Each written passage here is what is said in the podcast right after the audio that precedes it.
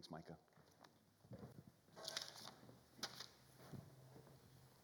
Well, good morning. It is good to be together this morning. I want to highlight um, two of the announcements. One with Reach St. Pete.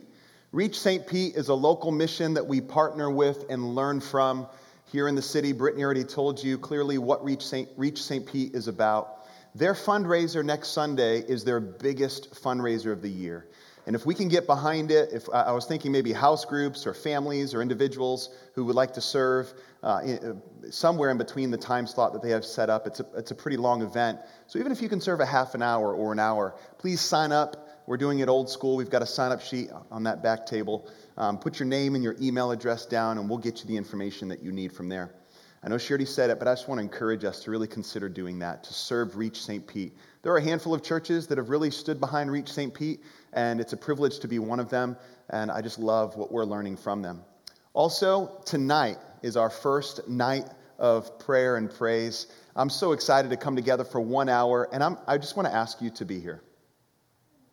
And if you can't, please join us um, live stream, but really make every effort to be here.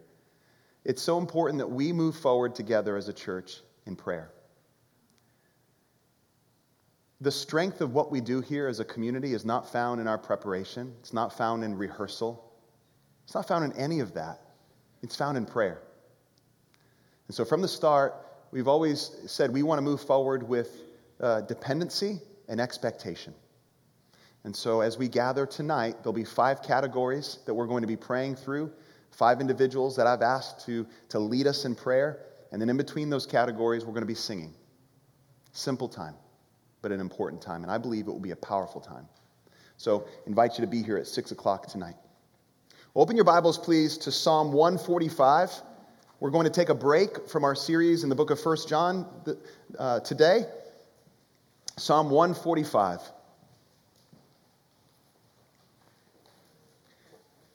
Do you remember live concerts?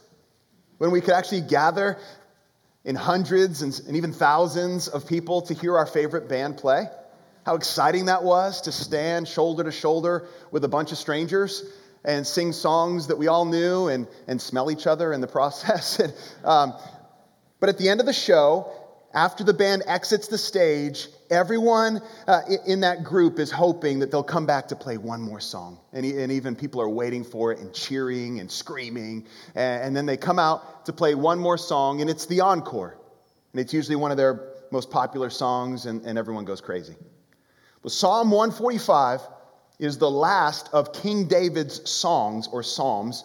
And I can't think of a more appropriate way for the greatest songwriter in the Bible to end things. It truly is his encore. And David invites us to join in and make it our own, to sing at the top of our lungs. There's no limit to God's greatness, and there is no boundary on his love. So, with that in mind, let's read the encore. I will exalt you, my God the King. I will praise your name forever and ever. Every day I will praise you and extol your name forever and ever. Great is the Lord and most worthy of praise. His greatness no one can fathom. One generation commends your works to another. They tell of your mighty acts. They speak of the glorious splendor of your majesty. And I will meditate on your wonderful works. They tell of the power of your awesome works. And I will proclaim your great deeds. They celebrate your abundant goodness and joyfully sing of your righteousness. The Lord is gracious and compassionate, slow to anger and rich in love. The Lord is good to all. He has compassion on all he has made. All your works praise you, Lord. Your faithful people extol you. They tell of the glory of your kingdom and speak of your might, so that all people may know of your mighty acts and the glorious splendor of your kingdom. Your kingdom is an everlasting kingdom, and your dominion endures through all generations. The Lord is trustworthy in all he promises, and faithful in all he does. The Lord upholds all who fall and lifts up all who are bowed down. The eyes of all look to you, and you give them their food at the proper time. You open your hand and satisfy the desires of every living thing. The Lord is righteous in all his ways and faithful in all he does. The Lord is near to all who call on him, to all who call on him in truth. He fulfills the desires of those who fear him. He hears their cry and saves them. The Lord watches over all who love him, but all the wicked he will destroy. My mouth will speak in praise of the Lord. Let every creature praise his holy name forever and ever.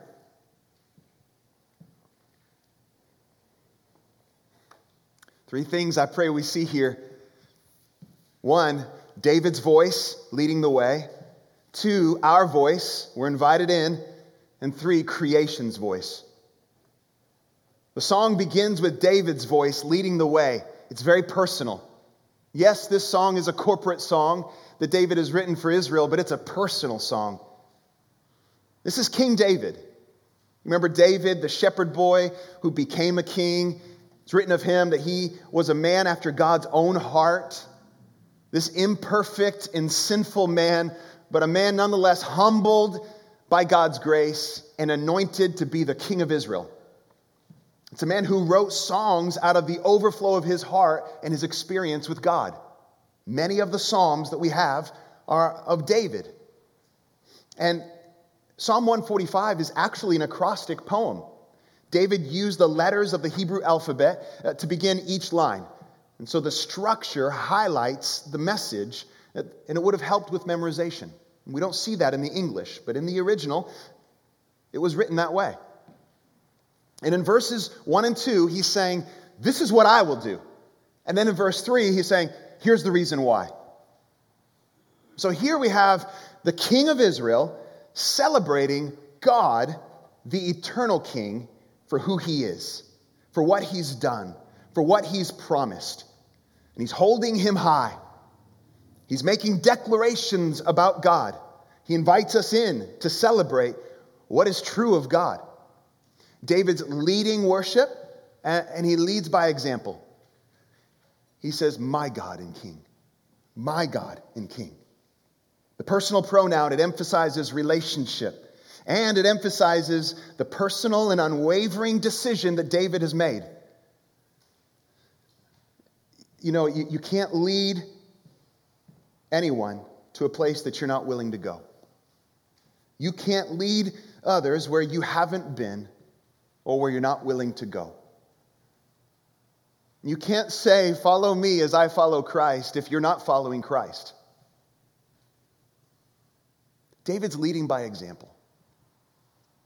Church, I have to remember this. My identity is not in what I do, my vocation as a pastor, my calling as a pastor. And what's absolutely essential for me to lead in a healthy way is that I lead out of the overflow of my joy in the Lord as a follower of Jesus first. I can't ask you to follow me where I haven't been. I can't ask you to go somewhere I'm not willing to go. It's true of me. It was true of David. It's, it's true of you. So, first and foremost, I'm a follower of Jesus who's been humbled by his grace and love. And I'm inviting others to see him for who he is. David is God's anointed king, and his resolve is crystal clear in this song.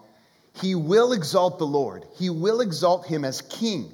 And, and, and he's exalting God as king, the one who rules and reigns over all with might and power, with love and justice. And you can see David is just bowing his very life before God, acknowledging God's sovereign rule over him when he acknowledges God as my king. And so I have to ask have you acknowledged God as your king, king of your life? Do you acknowledge God, his kingship, his rule, his good and just and righteous rule? Worship is acknowledging that someone or something else is greater, worth more, worthy, worthship, worship. And as a result of doing that, this, this one should be obeyed and feared and adored, and I would add to that, loved and sought after. One author says worship is the simultaneous expression of dependency and worth. I like that. This expressed dependency. I can't, I can't do this without you, Lord. And worth. You are awesome. You are worthy. I'm humbled by what I see of you and have experienced of, uh, of you, Lord. You're, you're majestic and holy and righteous and good and loving and true and pure and personal and active and involved. These things of you, you're, this is who you are. You're worthy. And so, worship is that simultaneous expression of dependency and worth. Who or what is the object of your praise? Where are your affections spent? What directs your decision making? What do you find the most joy in? What do you stand in awe of? What do you celebrate? What do you talk about? Verses 1 and 2, again, David says, I will. I, I will. Every day I will do what? He says, I will exalt, which means lift high. I will extol, which means I'm going to be enthusiastic about you. I will praise, which, which is about bowing down and blessing and kneeling before. And I will do these uh, directed at your name. Your name, it's all about God's character, literally his, who he is. And that's mentioned twice. And he will do this, he says, forever and ever. And verse 3 is why. Here is the reason why David says he will do this. Great is the Lord. We sang it today. Great is the Lord and most worthy of praise. His greatness no one can fathom. Perspective is being given here. All right, we say that someone is great when we're amazed at his or her achievements, right? We applaud their greatness. The Rays did a great job. Yes, they had us all nervous, but they did great. David is, is glorying in the fact that God's greatness, no one can fathom.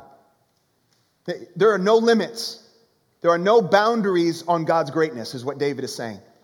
God's greatness is beyond the ability of the human mind to fully grasp, to fully describe, and fully comprehend, to fully put into words.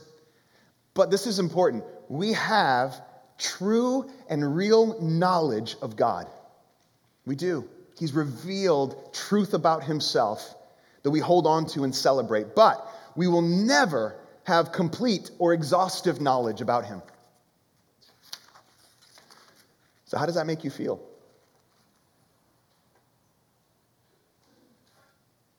God knows everything about you.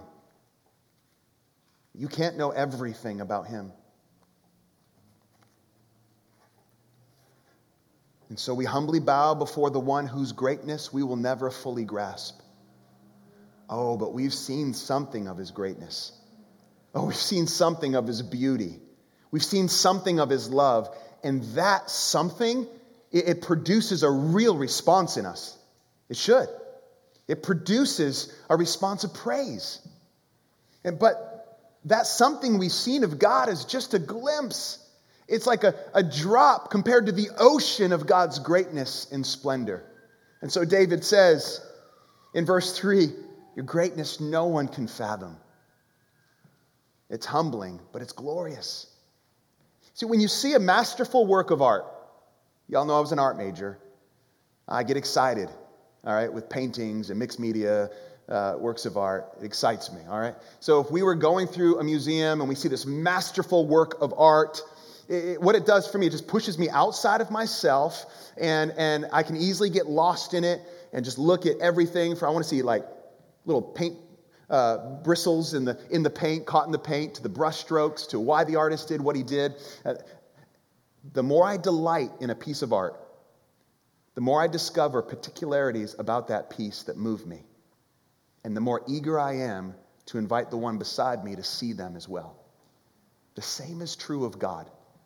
The more particularities we see of God, the more truth we see of Him and the beauty that just unfolds before us, in particular when we see it revealed in Scripture, we're going to bring others by the hand to see it too. We're going to want them to experience what we've experienced. David wants that for those who are hearing this masterful song. So we've heard David's voice. Now, number two, it's our voice. This is getting communal. It's personal, but it's communal. He says, Generations will join me, basically, in praising you. He says this in verses four through seven, and then in verses eight through nine, he's giving the reason why they will do that. And first, in verse four, and this has been the pattern throughout the Bible, uh, he says, One generation commends your works to another.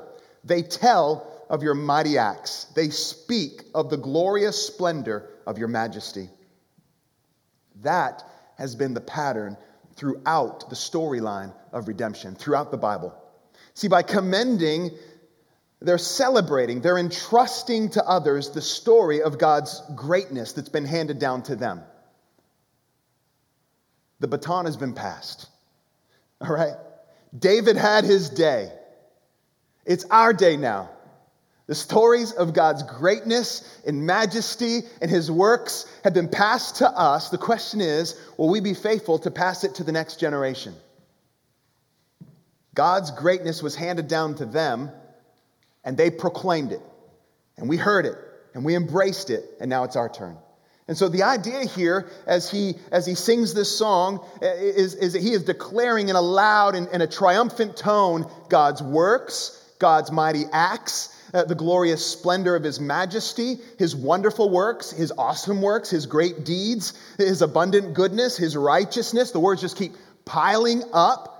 He's trying to describe the indescribable. He's writing a really good song. And he says, one generation to another. And so here's the deal if, if, if our children don't know the stories of the Bible, they won't cherish them. If our children, if this next generation doesn't see the beauty, the greatness, and the splendor of God's majesty, they will not stand in awe. If they don't see the great cost of the cross of Christ, they will not appreciate it. And so, have we made clear that God is our greatest treasure? Have we made clear that He is our greatest treasure by cherishing Him when no one's looking, treasuring Him when no one's looking, but also commending him and speaking the truth of, he, of who he is to those around us, especially that next generation? Do we stand in awe of God? Can we tell the story? Can we pass it on? You, you know the story of God's faithfulness to raise up a nation through a man called out of idolatry and seemingly out of nowhere, Abraham. And through this man, a nation would be born. A nation that would endure all kinds of brokenness and famine and, and, and enslavement. And after hundreds of years, be delivered by another man who felt completely inadequate. A man who stuttered, a man who didn't want to be used of God that way, Moses.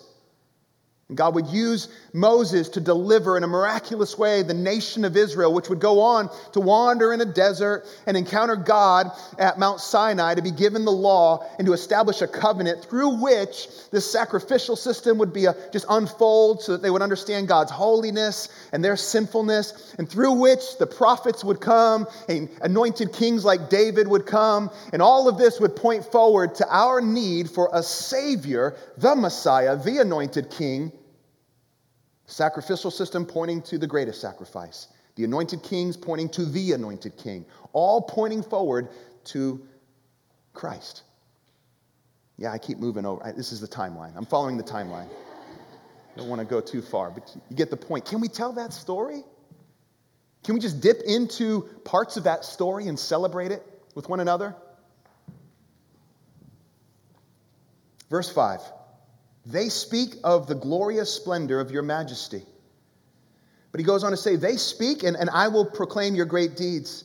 They celebrate uh, your abundant goodness. But before that, verse 5, I'm sorry, and I will meditate on your wonderful work. So they're speaking, I will meditate. He's saying, I'm going to stay here for a while. I'm going to soak in this. I'm going to think about this and all of its implications. I think that's important for us to like Bring it back. Slow down. Think about God's greatness. Think about these stories. We want to speak, we want to tell, but we also want to meditate. Essentially saying, I'm going to proclaim your great deeds. I'm going to be a part of this. I'm not going to check out and let others do this for me, but, but I got to slow down and consider them first. And I think that's important. In Psalm 111, verse 2, I love what the psalmist does here. He says, Great are the works of the Lord, they are pondered by all who delight in them. Great are the works of the Lord, they are studied or pondered, they're thought about by all who delight in them. When you delight in something, uh, you think about it, you, you stay there for a while. As you delight in God, you're going to ponder His ways. You're going to think about uh, His ways and what it means for your life and your future and for the people around you. And then we see in verses 8 through 8 and 9 the, uh, the character of God basically falling off the page. One of the most quoted verses in, in Scripture, in the Old Testament. And it's right at the center of his song. And I, and I think that's, it's intentional. We've got the character of God right there at the center. It says, The Lord is, this is what he's like. He is gracious and compassionate. He is slow to anger and rich in love. The Lord is good to all. He's good to all. And he has compassion on all he has made. And so when we are tempted to think God is not good because we're facing a dark season, when we're seeing all the, the, the injustices just all around us in, in, our, in our own lives and in the lives of others, and we're tempted to shake our fist at God, and we, we need to be reminded of God's character and what is true of God. God, you are good. I don't like what I see around me. I don't get it. I don't understand it, but I know you're good. So help me, help me to see this rightly in view of who you are. It's okay to wrestle. But this song has a way of bringing us back to the centrality of God's character. And this is a quote from that unforgettable revelation of God at Mount Sinai that Moses had. Remember, I told you he led the children of Israel out of Egyptian slavery, brought them into the wilderness, and Moses encountered God at Mount Sinai where he was given the commandments. And, and, and Moses uh, prayed, Lord, show me your glory. You can read about this in Exodus 34. Show me your glory, Lord. I want to see who you are. And, and God hid Moses in the cleft of a rock, and he passed by him and allowed him to see his backside. And then he spoke these words that we're reading in this psalm The Lord is gracious and compassionate, slow to anger, and rich in love. So, wait a minute. You want to see my glory? I'm going to tell you what I, who I am and what defines me. Okay, what are all these stories of intervention, stories of deliverance leading the listener to, leading us to? Ultimately, all the mighty acts and the great works of God, they point us to God's character. And again, that is why his character is central in this song. That's where all the commending and the storytelling should end up, focused on God's character. And so it's there that we see what God is like even when we don't see it in our day to day, even, or I should say, even when we don't feel it. This is what God is like. Whether you agree with it or not, whether you feel it or not, this is what God is like. So, how are you responding to what is true of God? How are you responding to what is true? Do these truths direct your life? We are called to commend the works of God to the next generation by asking, Have you seen? Have you seen how glorious and awesome God really is? And that's what David is doing. He's just putting it out there, he's putting it before us. It's his encore. This is everything he's got, it's loaded. And the volume's about to get really loud. Number three, creation's voice. It's worldwide. We can go ahead and turn the volume up to 11 because that's really where it goes.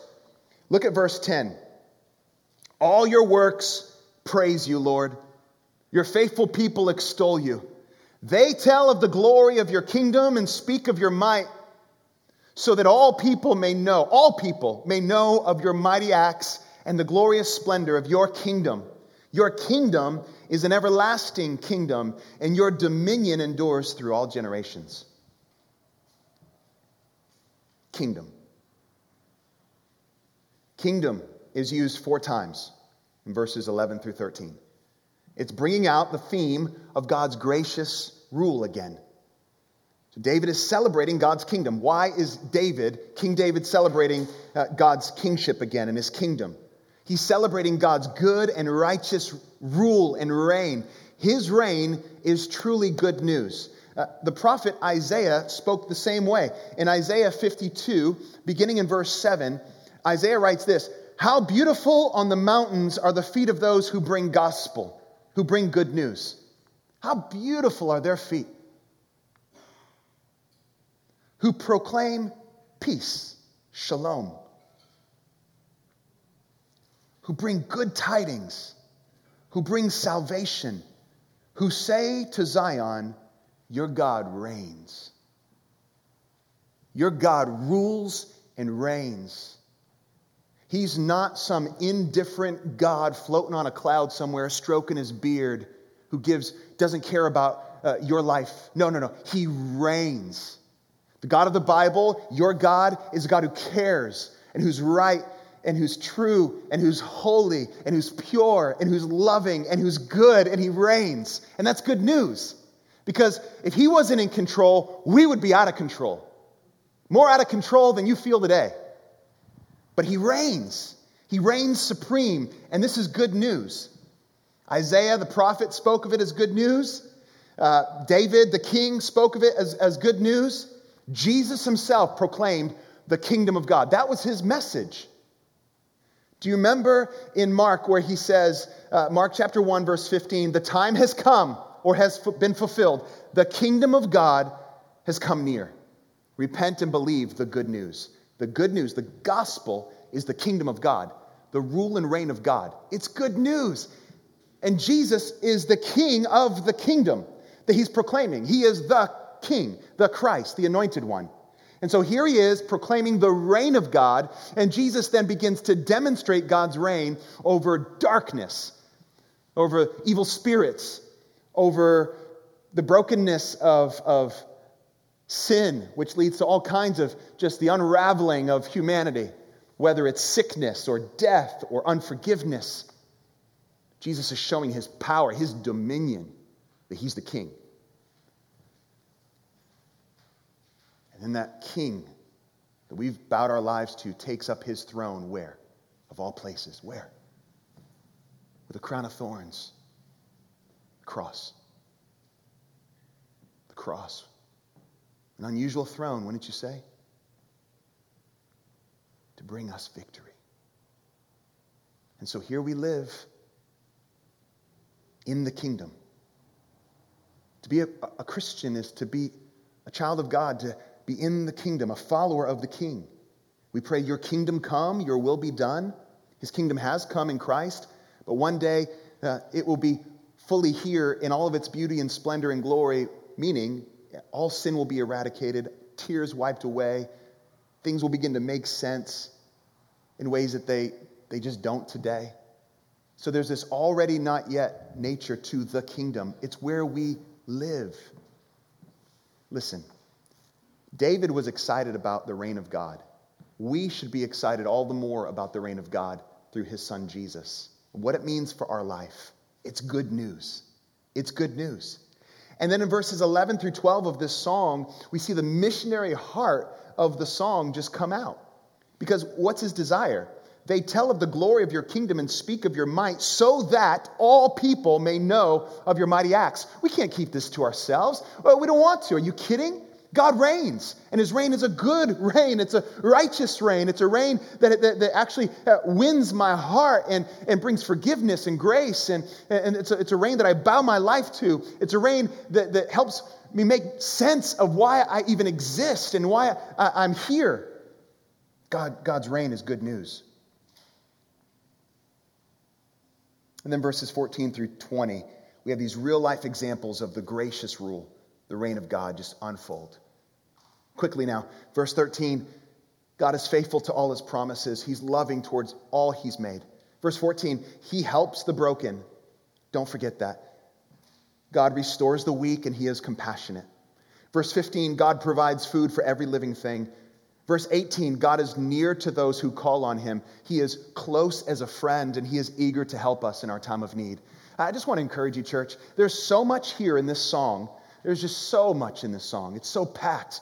I just want to encourage you to grab one or two things that are true about God and, and meditate on them. Hide them in your heart, celebrate them. This is something that I celebrate often the nearness of God. I'm pumping gas. God, you're present, you're near. I'm changing that stinky diaper. You're near. I meet with my friend who's contemplating getting a divorce. God, you're near. Give me grace. Give me wisdom.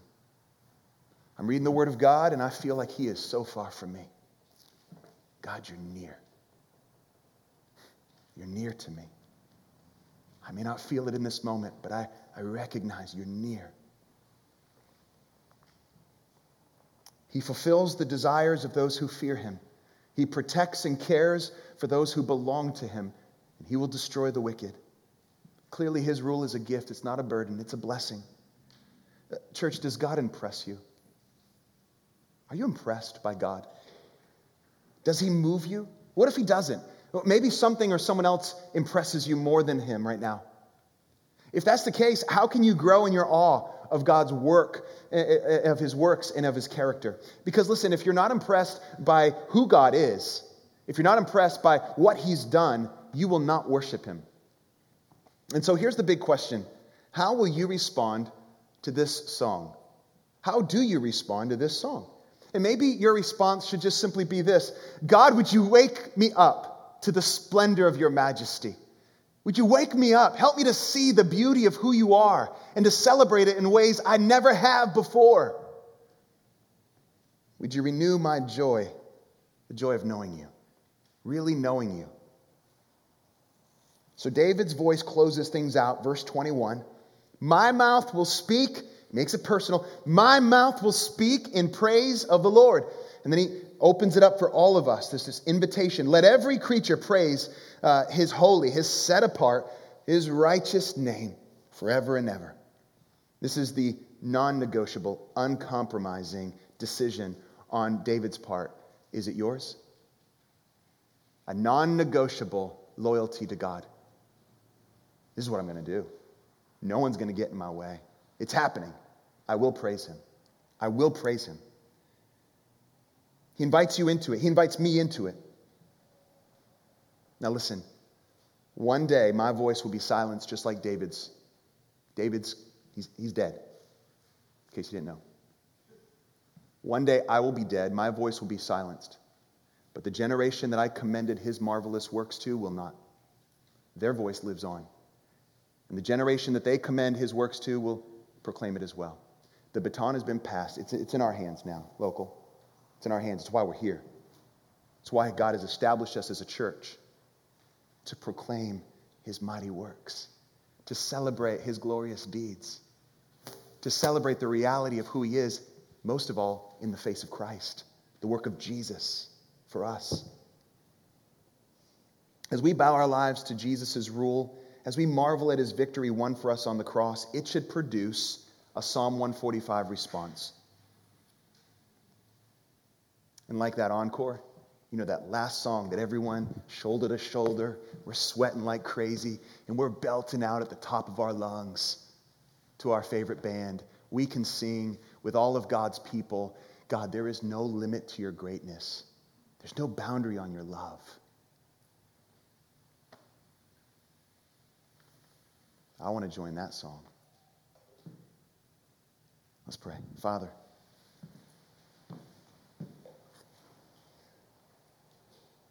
Thank you for this song. Thank you for the clarity brought about what is true of you.